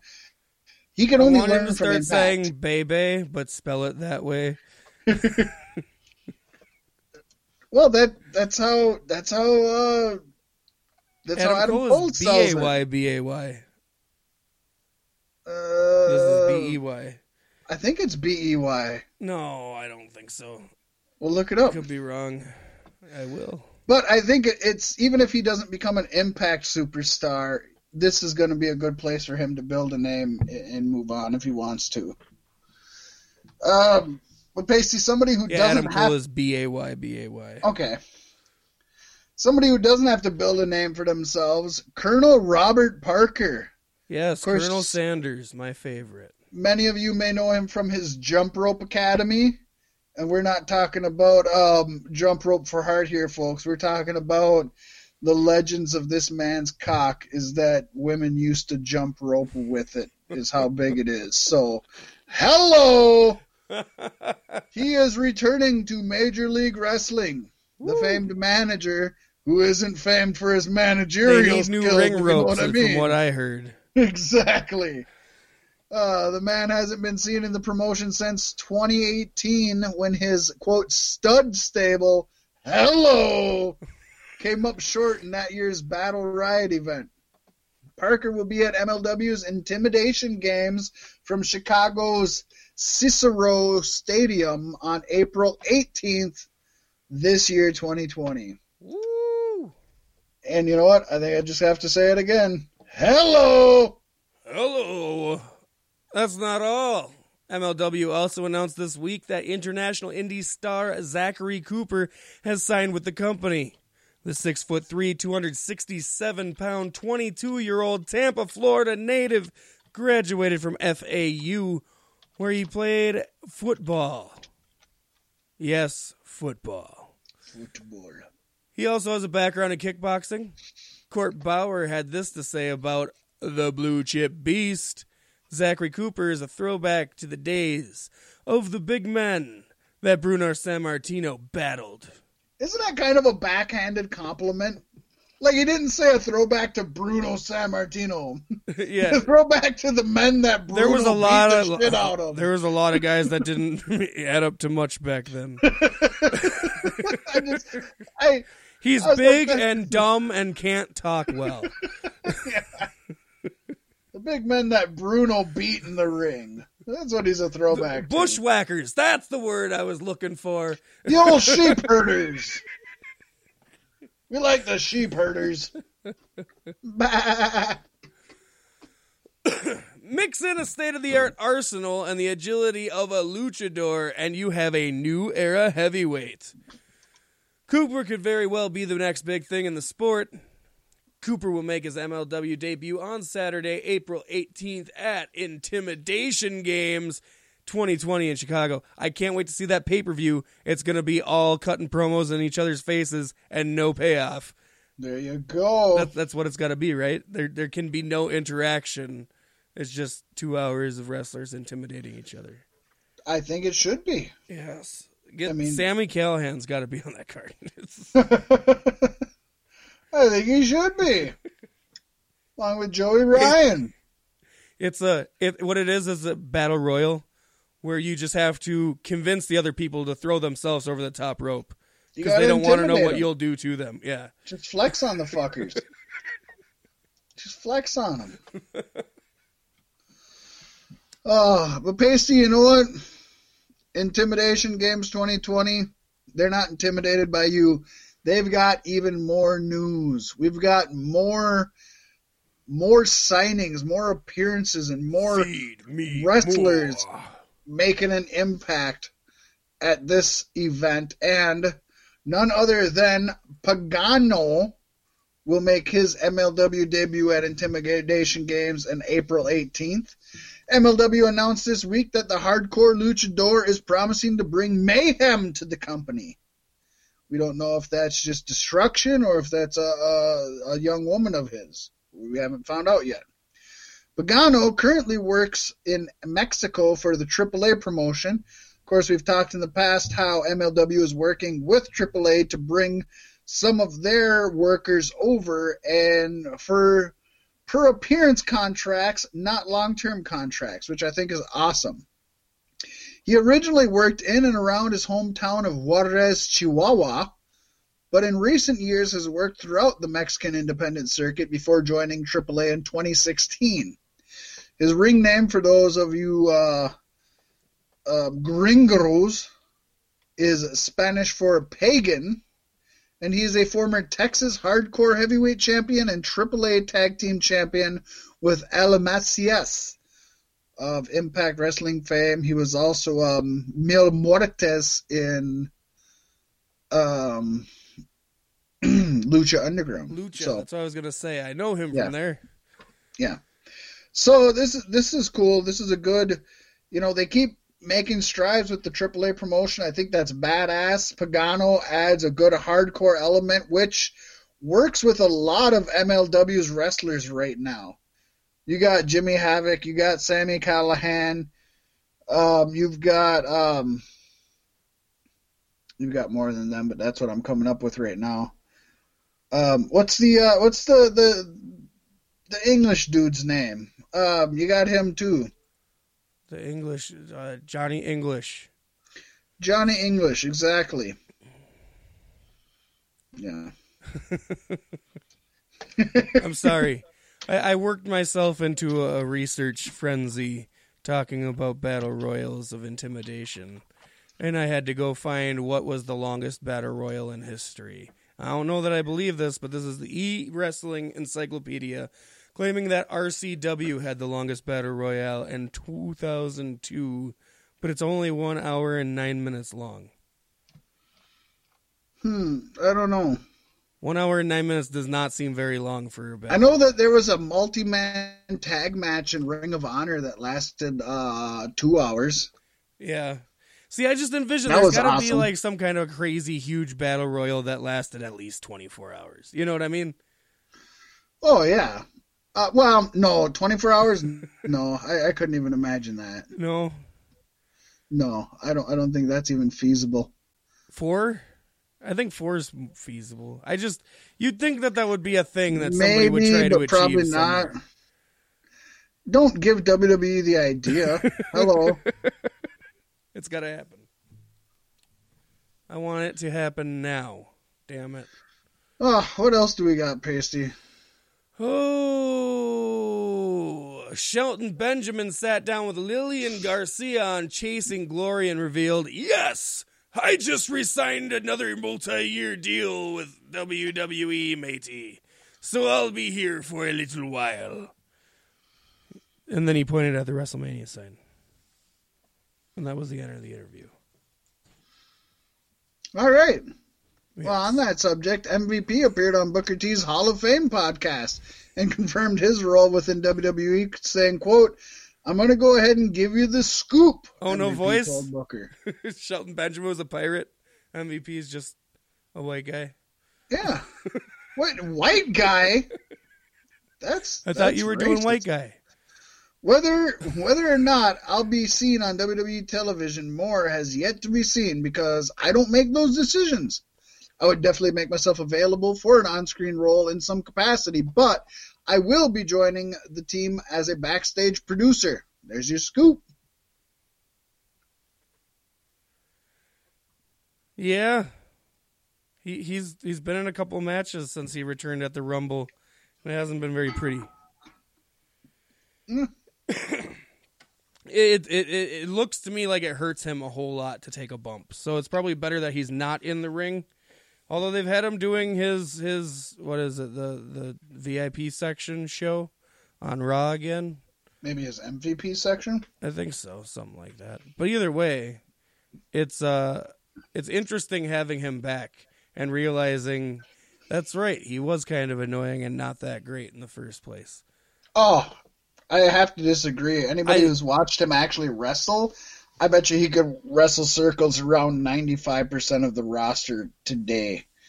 That guy knows how to actually go out and wrestle a match and put on a badass show.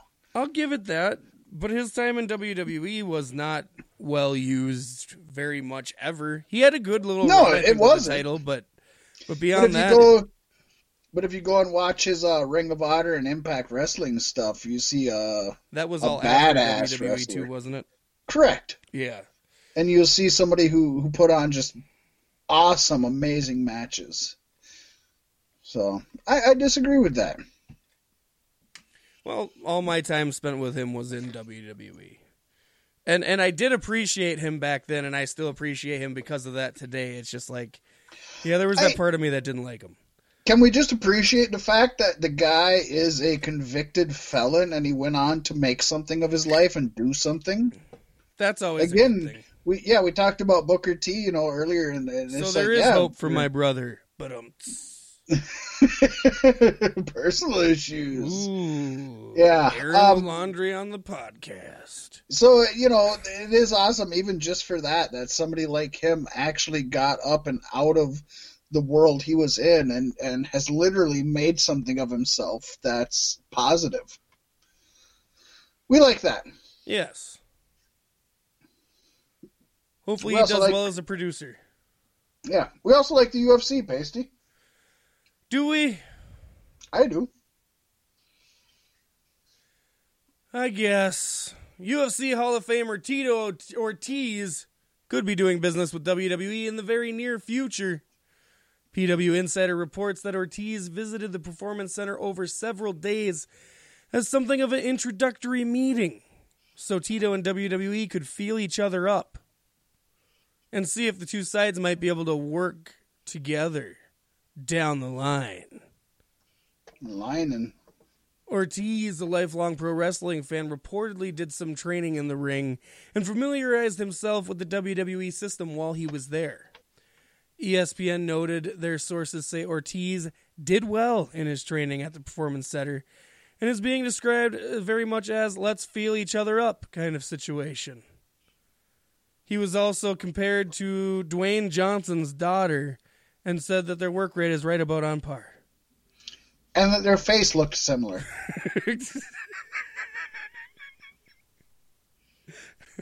they they kind of do both give me nightmares a little bit. Ouch.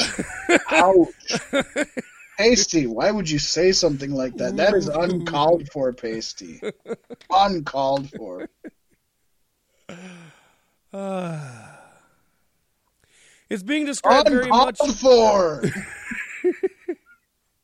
I already read that sentence anyway.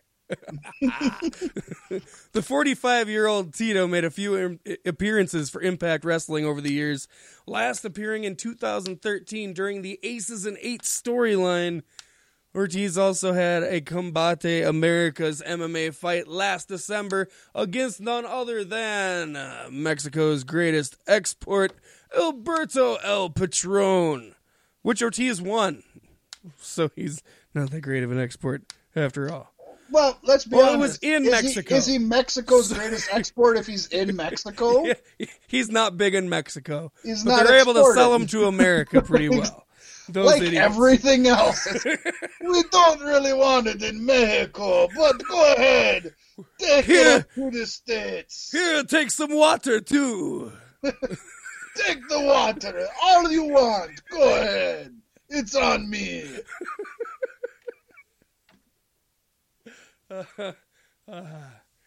And Ortiz expressed an interest in pursuing a wrestling career back then. Velasquez is said to be feeling completely healthy And we'll be working at the PC for the next two weeks as well. Why was I talking about Tito Ortiz the whole time and then Velasquez at the end? I don't know where the What Velasquez happened? came from, but it's hurting my brain. I think that was supposed to be Ortiz. Somehow got changed to Velasquez. That We that know. non-focusing medicine, right? Um, I think it's I think it's awesome because first of all, I'm a huge Tito Ortiz fan. Second of all, he's obviously still doing decent in in the MMA ring. yeah. And um, you know, we there's a lot of the uh, Cain Velasquez, Tito Ortiz, a lot of the MMA guys that are slowly making moves over. Ortiz definitely seems to have the charisma. Yeah, I think he's got the best shot out of any of them. He was always my favorite back when M- back when UFC was like a, a sh- was the ECW of.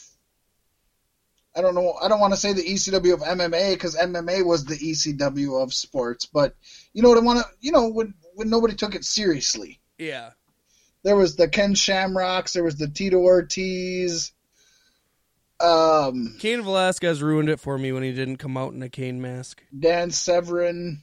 He should have had a cane mask and like a sombrero. Kane Velasquez. We like that. it, it's interesting. I, I think it's good that he's there. I, I think it'd be good that he. I I have I have mixed feelings about these people, but over time I tend to to grow more towards them.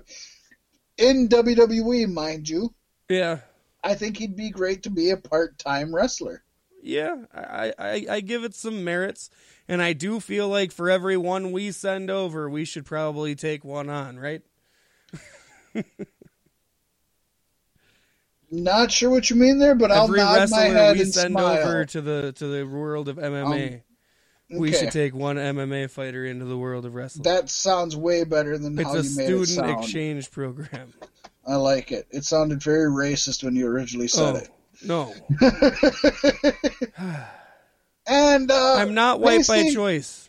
Paystee, racism hurts us all, and that brings us into the It injury does. report. It just hurt me right now.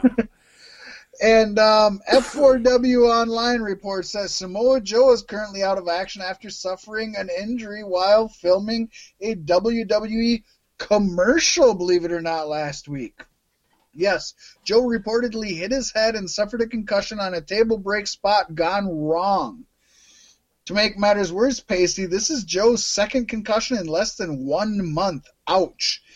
As we reported just a few weeks ago that on the January 27th Raw, Joe teamed with Kevin Owens against Seth Rollins and Murphy for the tag title when Joe went for a dive through the ropes and landed hard on the floor, giving him a concussion. Bret Hart told me it was all Seth. Seth Rollins' fault. I think it could have been. Either that or it could have been Samoa's Joe, Samoa Joe's fault because he blamed Samoa Joe for uh, Tyson Kidd. Yeah. Samoa well, Joe it's really it's Samoa PCO's Joe. fault for training Joe at PCO's wrestling school, in which you're taught to dive out the opposite side of the ring as your opponents. you know, when you're only working with one eye. this is sad though. Uh, two concussions in less than a month. It's obviously going to put him on. I I would hope and I would say it's obviously going to put him on the sidelines for a while. Dude, with Taz being an announcer for AEW now on Dynamite, Joe's gonna be put on an announce table real fucking fast now. Joe's I been feel on like an announce Joe's- table before and he's really yeah, good. he is really good, and he's the perfect counter move to Taz being on AEW's announce. But I would uh, I would dare say that I uh, I would be worried that he might end up having to miss WrestleMania. Not only because I don't know that he'd be cleared in time, but you know, are they worried about if he goes at WrestleMania? I don't see him winning anything. The only way they go to wanna put him something WrestleMania is if they keep this Seth Murphy, Kevin, Joe shit up and tell them That's the only thing they could have for him at WrestleMania, and that would I- be not good. Yeah, I don't know. He's probably better know. to sit this one out. He's probably better to not be in WWE, but he probably likes to make the money for not doing a whole lot. So I I don't blame him. yeah. Uh, we're running long, Paystee. You want to bust out the last one on our injury Yes, report here? indeed. The OTT Wrestling Promotion announced today that Tyler Tyler Bate has been pulled from their Dead On event scheduled for this coming Saturday in Belfast due to an injury. Bate and Trent Seven were scheduled to defend their OTT Tag Team titles, their OTT TTTs, against the True Pros at OTT Dead On. There's no word yet on details of the injury, but Bate and Seven last teamed up at Worlds Collide event on January 25th. Rumor has it Tyler Bate may have slipped and trimmed a little bit of his mustache off by accident, and this is why he can't compete. That's what happens. We've all been there, and that's what happens. They'd have to I've- change their name to Mustache Mohill. Uh, sadly, and this is this is real talk, folks. Real talk here. I'm opening up. This is Fat Mack opening from the soul. Real talk. I've had dreams where I accidentally shaved off like part of one half of my mustache, and I cried. like it's it's it's a big thing. I've It done was it. a nightmare. it, it- see, the, the worst part is you make one tiny mistake, you're like, "Fuck, I gotta fix it." Even it up on the other side, and then it's a little bit too much. And the next thing you know, you don't have any hair or eyebrows Yeah. or fucking. Oh, I've had I've literally had dreams I did that, and it's like it's scary. I've done it in life, not the eyebrows, but It's sad. I have Um, had grown, full grown adult meltdowns where I've shaved my beard the wrong way and I just took everything off. Well, Paystee, Court Bauer is having a meltdown, and it, it isn't because of a mustache, it's because of WWE, and I can't say I blame him. Damn it all. PW Insider is reporting that sources within MLW told them lawyers have contacted WWE about contract tampering concerns regarding multiple talents. Everybody No. does it.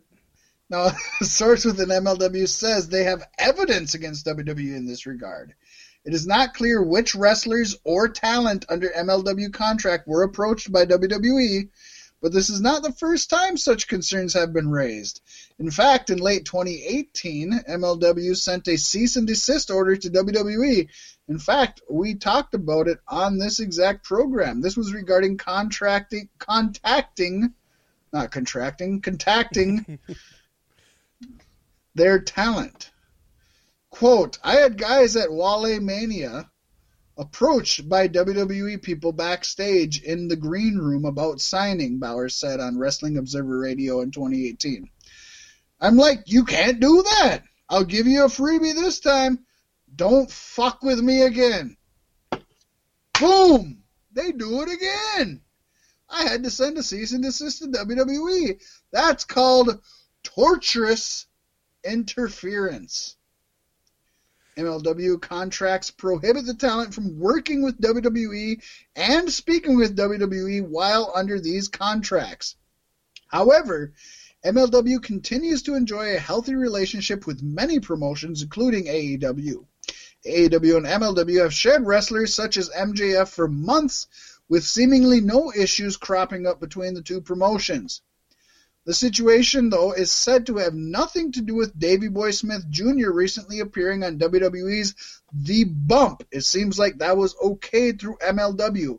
However, we assume because no one watches that show, it really doesn't matter. That's because WWE's The Bump should be a documentary about wrestling in the 70s and 80s. I I would agree. I would watch that.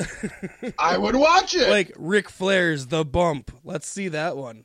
Yeah, Ultimate Warriors, The Bump. You know, it's a good thing for Vince McMahon that his good friend Donald Trump is our president, and those were all perfect meetings. Oh yeah, exactly. I can't help it. Ah, there could be some good news coming for the entire incarcerated Tammy Lynn Sytch soon. According to PW Insider, she had a hearing on February 20th as part of a parole petition filed by her new attorneys last month. Remember, Sunny has been in prison for almost a year stemming from legal problems catching up with her in early 2019. Sytch's legal troubles are the result of multiple DUI offenses and various dangerous driving charges. Sytch has also had bail revoked in recent years for failing to report her whereabouts or what the courts refer to refer to as failing to maintain a stable residence. She also has failed to pay court ordered payments of $120 to remain out on bail. We wish her luck on life moving forward. It's got to be rough when you can't afford $120 to get out on bail and your premium Snapchat ain't cranking in those dollars. Paystee, I know So you and you I are, sell yourself to wrestling fans. you and I are like a, a half or a quarter generation away from each other. But it's like sad. I used to jerk off to her. You know what I mean? And it's Yeah. like now this this is her. You know what I mean? It's how do I live in a world where I used to jerk off to this this woman who not only I, she's not an ugly woman. She's a very pretty woman, but she's not what she used to look like. Yeah. But this is her life. Like she, like you said, she can't afford 120 bucks to stay out on bail. She can't stay in one place of residence. She can't quit drinking and driving. Sh- Best place for her to be is locked up, right? At this point, probably, but it's just, it is sad. It really is. It's sad for her, but it's more sad for me because I used to jerk off to that. Like that's that makes Thank my God penis Trish sad. Stratus got old and boring. Yeah, I never jerked off to Trish Stratus. I was, she was, she was after my jerk off time for for for fictional You characters. used to set the PlayStation One wrestling game loading screens to just divas and just kind of spank in between rounds. Uh, and speaking of uh jerk off shows, we got the Super Showdown Paystee. Yes, otherwise known as Seaman Canyon. Seaman Can WWE Seaman Canyon predictions.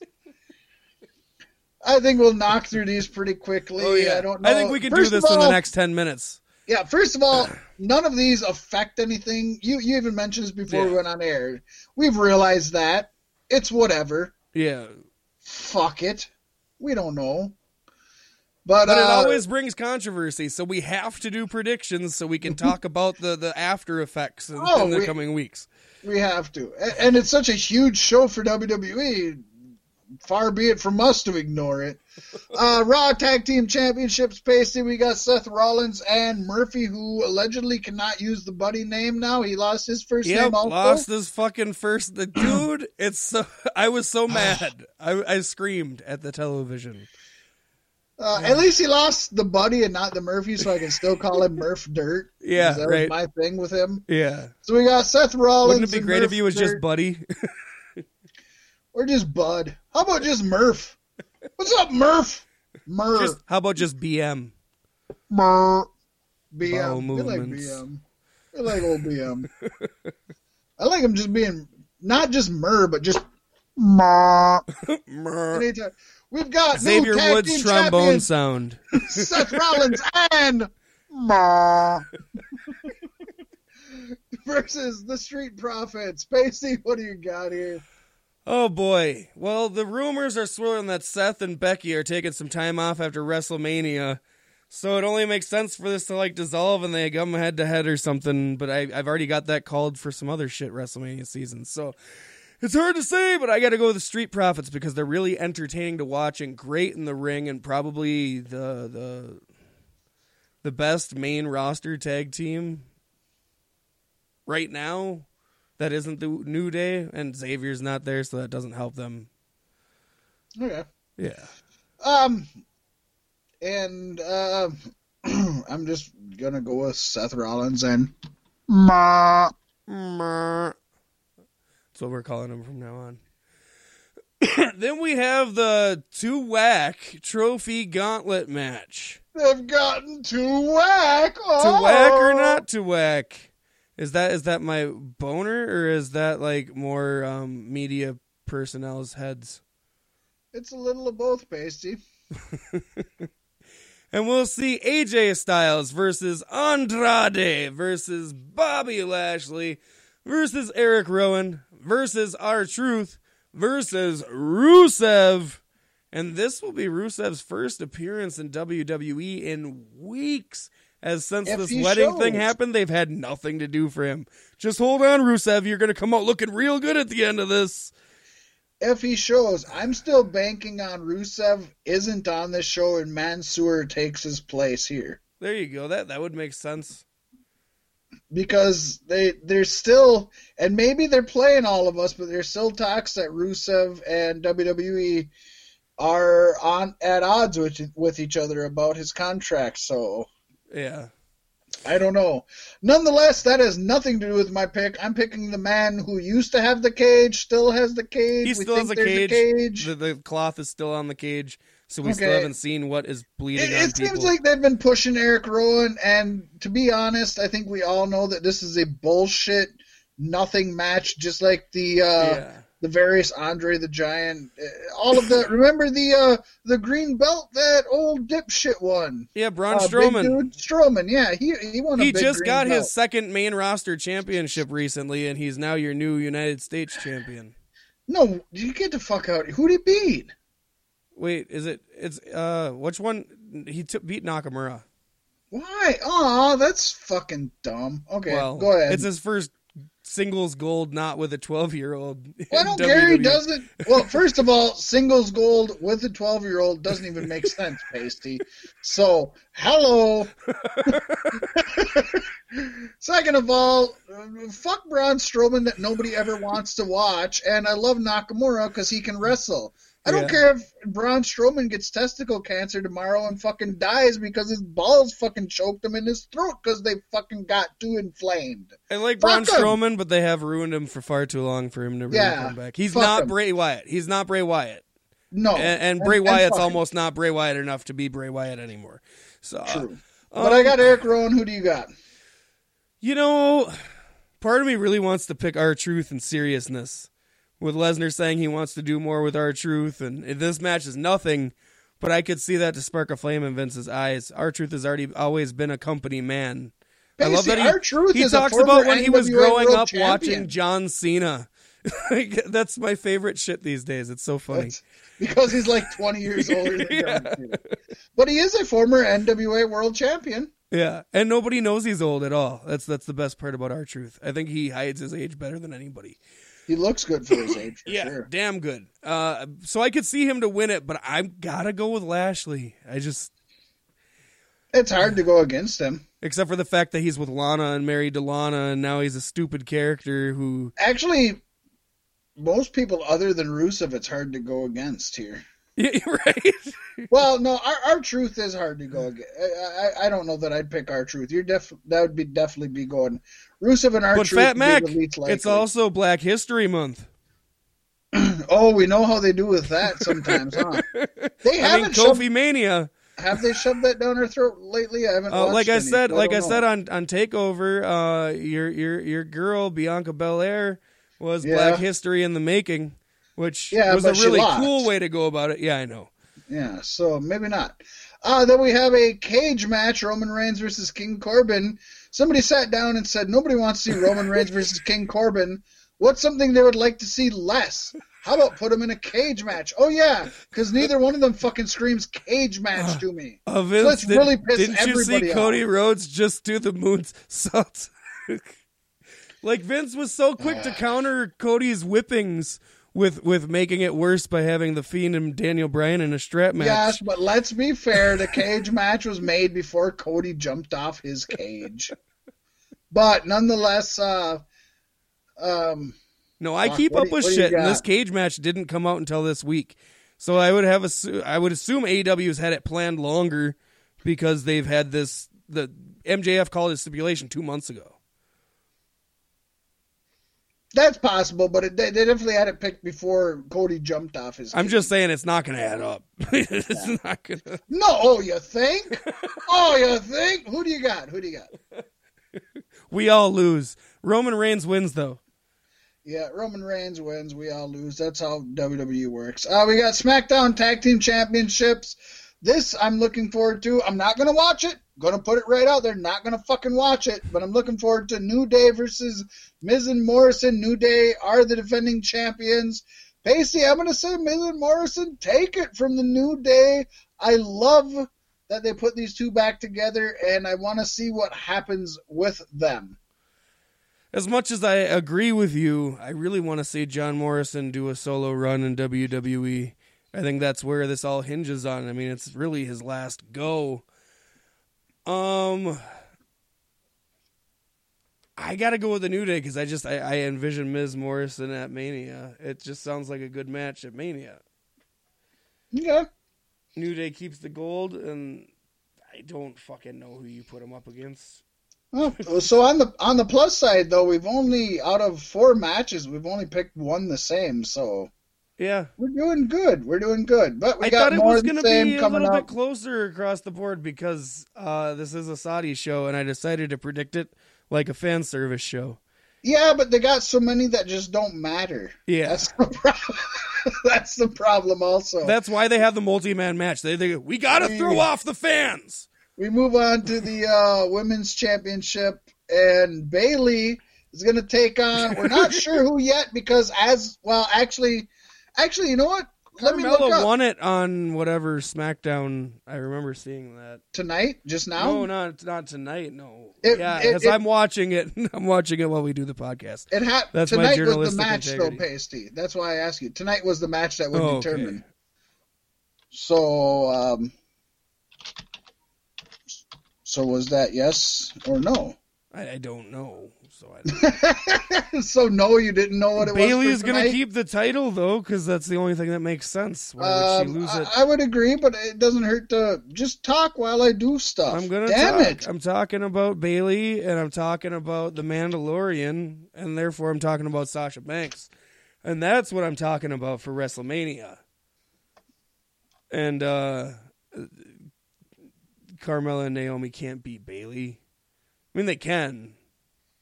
It's probably pretty easy. Um, Naomi defeated Carmella. It happened tonight, so it Okay. is versus Naomi. So It'll be a this good doesn't match. change either of our answer, but. Uh, I figured since since we waited so long to fucking record and we already know who's the winner, we might as well put it down there.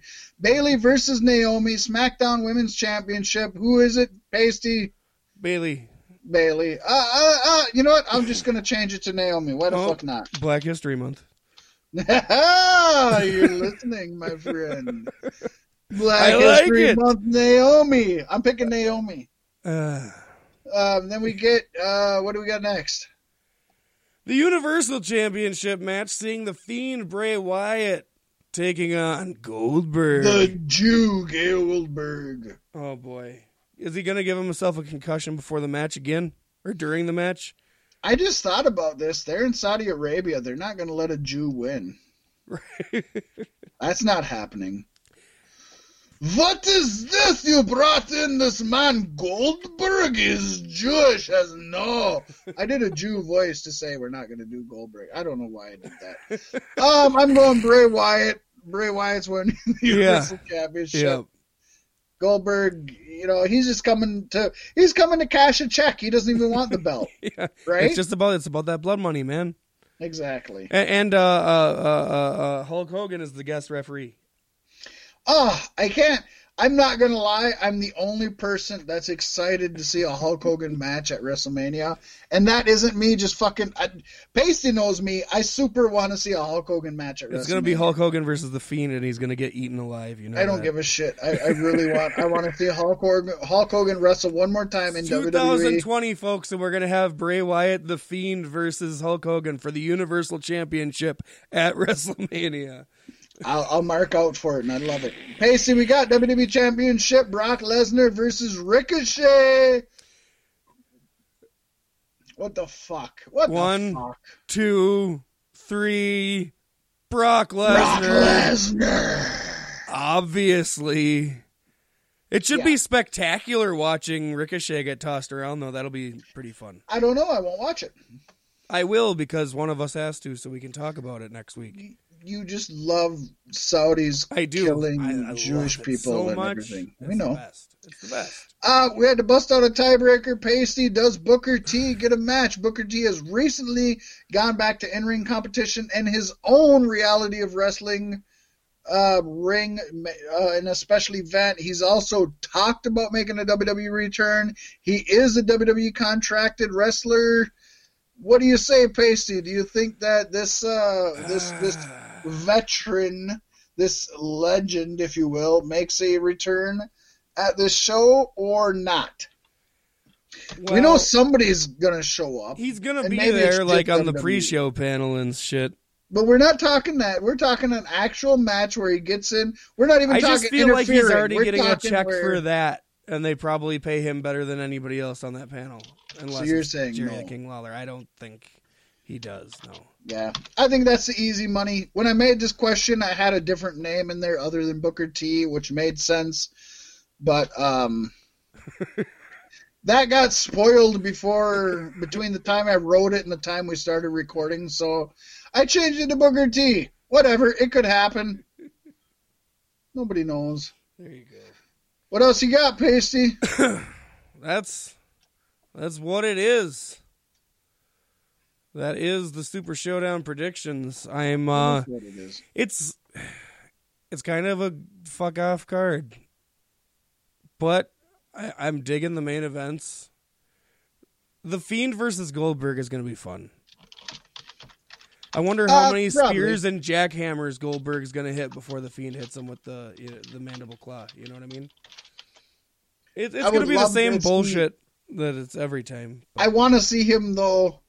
What I want to see is I want to see him put on the mandible claw while he's upside down when he's getting ready to jackhammer him That in the suplex badass. position. Yes. Like, yeah, that would be awesome. Oh, and then he can fall, and and the fiend can catch himself with his feet and his hands and be in the in the crab walk The position. upside down crab. Yes. Ooh, they'd have to practice that so Yeah. much. Yeah. And Goldberg would have to try really hard not to get concussed. Yeah, but honestly, um, I'm not gonna watch it, and that's fine. That's just Yeah. me personally. I'll tell some you of the about it. matches, yeah, some of the matches every now and then I'm like, oh, I'd like, but you know what? They still haven't come up with a card where I'm looking at it like, oh, I have to see this. So that's kind of Besides, on them YouTube as has well. this funny feature where you can look up pretty much any individual match you want to watch. That that's true, but I. I've I've I've actually gone out of my way to not. I think I, I uh, know you have. I uh, one time all I watched was the first ever women's match, and I watched that very illegally. I went out of my way Yeah. to not even watch it on like their on the WWE Network, on Hulu, on uh, on YouTube. None of that. Like I went out of my way. Network website. Exactly. I, I I will I will support the Taliban before I support WWE in Saudi Arabia, Which and I will go on record saying thing. that. but still, yeah. So I'm I'm proud of it, and just let me Uh, be proud of it. Fuck yeah. everyone else. It's good. It's good. And I, I, like I said, sometimes I wish I could. They do entice me with a couple matches every card that I want to see. You know, Yeah. and and it is what it is. Throw it on whenever, get through it. Nobody cares. We don't care. Paystee, that's all I have for everyone, though. Yeah, it was good, smooth sailing show this week. As we take a trip with Cody Rhodes over the moonsault on a wild ride. Yes. over the moonsault and through multiple parallel universes where WWE and Disney ass fuck each other into cash. We like ass fucking. Yes, we do. Do you? Find out next week on Beef Sticks Podcast.